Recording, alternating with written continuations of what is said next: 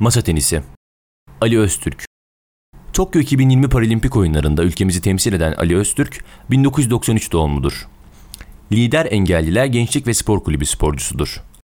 Daha önce Rio 2016'da mücadele eden Ali Öztürk takım mücadelesinde bronz madalya kazandı.